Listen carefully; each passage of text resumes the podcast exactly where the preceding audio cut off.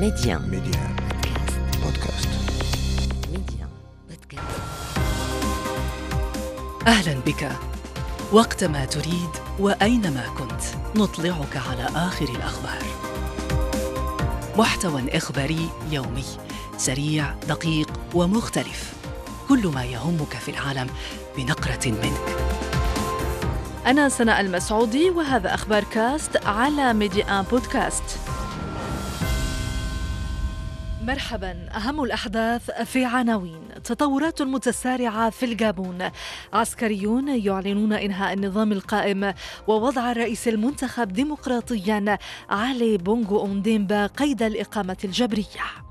في ظل الالتهاب الذي تشهده أسعار المحروقات الحكومة المغربية تستأنف دعمها الاستثنائي المخصص لمهنيي نقل الركاب والبضائع. القضاء السويسري يلاحق وزير الدفاع الجزائري الأسبق خالد نزار. صك اتهام ثقيل يواجه جزار العشرية السوداء في الجزائر. وزير الخارجية البريطاني جيمس كليفرلي يحل بالصين في زيارة تبحث أرضية توافق حول الملفات التي تزعج بكين وفي مقدمتها وضع تايوان. البداية بالجابون حيث أعلنت صباح اليوم مجموعة تضم 12 عنصرا من الجيش والشرطة في بيان تلي عبر التلفزيون الرسمي إلغاء نتائج الانتخابات وحل كل مؤسسات الجمهورية وإنهاء النظام القائم. المجموعة التي أطلقت على نفسها اسم لجنة المرحلة الانتقالية وإعادة المؤسسات أعلنت وضع الرئيس علي بونغو أونديمبا قيد الإقامة الجبرية محاطا بعائلته وأطبائه أطبائه مقابل إيقاف أحد أبنائه بتهمة الخيانة العظمى. تطورات متسارعة تراقبها عنكثب عواصم القرار الدولي. وفي انتظار اتضاح صورة هذا المشهد الضبابي كيف يبدو الوضع في الجابون كما ترصده وكالات الأنباء؟ والجواب في تقرير الزميل رضا كريفي. المعطيات سناء تشير إلى وضع ضبابي في الجابون منذ إعلان المجموعة التي تتألف من 12 من عناصر الحرس الجمهوري والجيش والشرطة عن إلغاء نتائج الانتخابات الأخيرة وحل جميع مؤسسات الجمهورية وإنهاء النظام القائم. في بيان تلاه ضابط برتبة عقيد وخلفه باقي عناصر المجموعة العسكرية عبر محطة التلفزيون الرسمي جابون 24 أعلنت هذه المجموعة عن إغلاق حدود البلاد حتى إشعار آخر ودعت المواطنين إلى الهدوء كما جددت تمسكها باحترام التزامات الجابون تجاه الأسرة الدولية.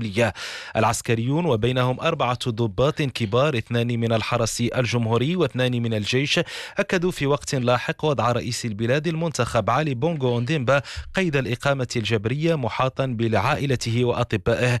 بالتزامن أشارت وكالة رويترز للأنباء إلى أن خدمة الإنترنت عادت في الجابون بعد ساعات من هذه الأحداث. أحداث جاءت بعيد كشف لجنة الانتخابات عن النتائج الرسمية للاقتراع الثلاثي الذي شهدته البلاد يوم السبت الماضي وهي نتائج التي أكدت فوز الرئيس بونغو بولاية رئاسية ثالثة بعد حصوله على أكثر من 64% من أصوات الناخبين مقابل 30.77% لصالح منافسه الرئيسي ألبير أوندو أوسا. عدة ردود فعل من باريس مثلا رئيسة الوزراء الفرنسية إليزابيث بورن أكدت أن بلادها تتابع الوضع في الجابون عن كثب وهنا نصحت السفارة الفرنسية في ليبروفيل المواطنين الفرنسيين بالبقاء في منازلهم بسبب هذه التطورات كما أعلنت شركة التعدين الفرنسية إيراميت أنها علقت كافة عملياتها في الجابون على خلفية الوضع الحالي. مسؤول السياسة الخارجية في الاتحاد الأوروبي جوزيف بوريل قال إن وزراء دفاع التكتل سيناقشون اليوم الموقف في الجابون واصفا ما يحدث في غرب إفريقيا بأنه مشكلة كبيرة لأوروبا. وفي روما قالت الخارجية الإيطالية إنها تراقب تطورات في الجابون ودعت مواطنيها هناك إلى توخي الحذر. الكرملين وعلى لسان الناطق باسمه ديمتري بيسكوف أعلن أنه يتابع ما يقع في الجابون بقلق شديد. أما الصين فقد دعت الأطراف المعنية في الجابون إلى ضمان أمان الرئيس علي بونغو مؤكدة أنها تتابع الوضع عن كثب وتطالب بالتعامل بطريقة تحمي مصالح الشعب الجابوني. بالمغرب يشرع اعتبارا من ثامن شتنبر المقبل في التسجيل للحصول على دعم إضافي لفائدة مهنيي نقل الركاب والبضائع. عملية التسجيل تتم عبر منصة مواكبة الإلكترونية تفعيلا لقرار الحكومة استئناف الدعم الاستثنائي المخصص لمهنيي نقل الركاب والبضائع الشهر المقبل في ظل حالة الالتهاب التي تشهدها أسعار المحروقات على الصعيد العالمي. كيف استقبل المهنيون هذا القرار؟ الجواب ضمن رأي مصطفى الشعون الأمين العام الوطني للمنظمة الديمقراطية للنقل واللوجستيك متعددة الوسائط من الدار البيضاء.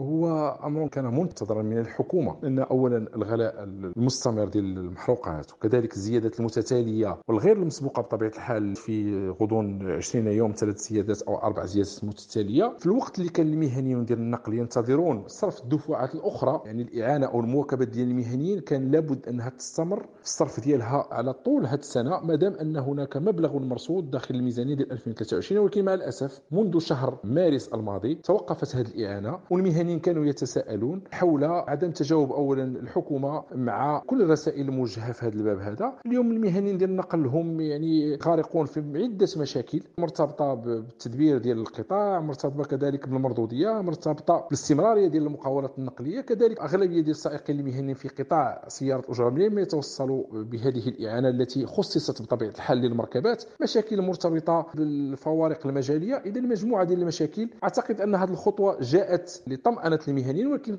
تعتبر بالنسبة لنا نحن غير كافية مادام ما كاينش حلول تلوح في الأفق لأن هذا الموضوع ديال المحروقات ما يمكنش حنا كمهنيين نبقاو دائما ننتظر بلاغ الحكومة أو بلاغ الوزارة. علما أن المهنيين ديال النقل لم يجرؤوا لرفع من أثمان النقل لا في النقل الجماعي والعمومي للمسافرين ولا كذلك في النقل الطرقي للبضائع لحساب الغير. صك اتهام ثقيل يلاحق جزار العشرية السوداء في الجزائر.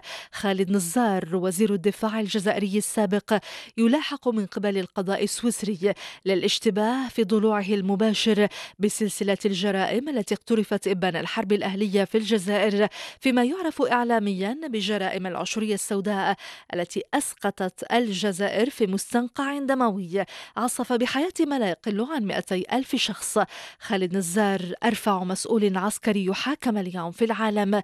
يتابع من قبل مكتب المدعي العام السويسري بلائحة طويلة من الاتهامات المدرجة في خانة جرائم الحرب والجرائم ضد الإنسانية ضمنها استخدام الرصاص الحي في تفريق المظاهرات التي خرجت للتنديد بالانقلاب على نتائج الانتخابات التشريعية التي شهدتها الجزائر في ديسمبر عام 91 900 وألف. ما هي طبيعة الجرائم التي اقترفها جزار العشرية السوداء خالد نزار؟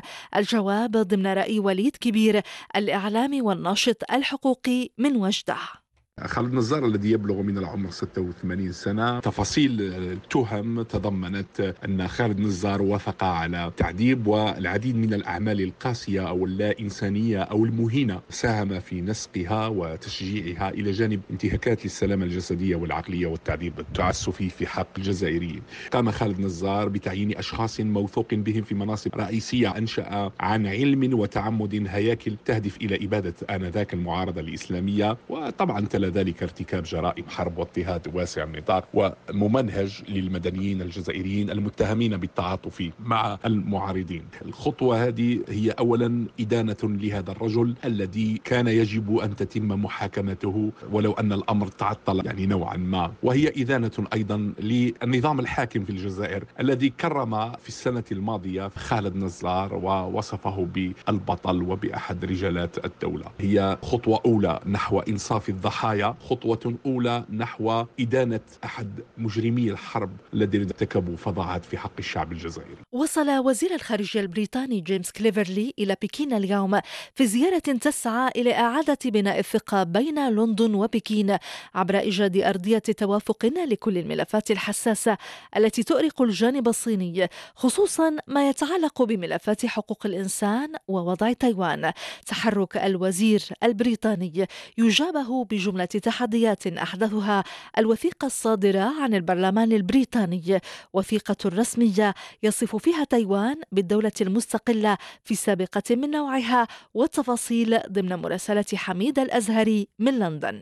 الصين تشكل تهديدا لبريطانيا ومصالحها. هكذا تقول وثيقة لجنة الشؤون الخارجية بمجلس العموم. الوثيقة توصي لندن بتطوير دبلوماسية الردع وتعزيز الدفاعات وحماية تايوان التي وصفت بالدولة المستقلة من الموقعين عليها النائب عن حزب المحافظين إيان دانكان سميث الذي يدعو إلى انتهاج سياسة صارمة تجاه بكين It's very important. A relationship من المهم جدا أن تكون علاقتنا بالصين مبنية على الوضوح كما تفعل معها الولايات المتحدة التي فرضت عقوبات على المسؤولين الصينيين الضالعين في انتهاكات حقوق الإنسان. هذا ما تفعله واشنطن وهذا ما أخفقنا في القيام به في هذا البلد. لكن أليسيا كيرنز من لجنة الشؤون الخارجية بمجلس العموم ترى أنه لا بد من الإبقاء على علاقات بين بلدها والصين. لا يجب أن يكون الخيار في علاقاتنا بالصين بين المقاطعة أو الثقة الساذجة بل يجب أن تكون هناك منطقة وسطى نبدي فيها معارضتنا لسياسات بكين بشكل واضح للغاية. صيغة هذه الوثيقة البرلمانية قد تولد غضبا لدى الصين ولا سيما أنها تتناول موضوع تايوان المهم جدا لبكين. بكين التي يوجد فيها حاليا جيمس كليفرلي أول مسؤول بريطاني رفيع يزورها منذ خمس سنوات. العلاقات بين البلدين توترت في السنوات الأخيرة بسبب عدد من القضايا منها استهداف معارضين صينيين في بريطانيا ووضع أقلية الإيغور وملف هونغ كونغ المستعمرة البريطانية السابقة. لميديا حميد الأزهري. لندن.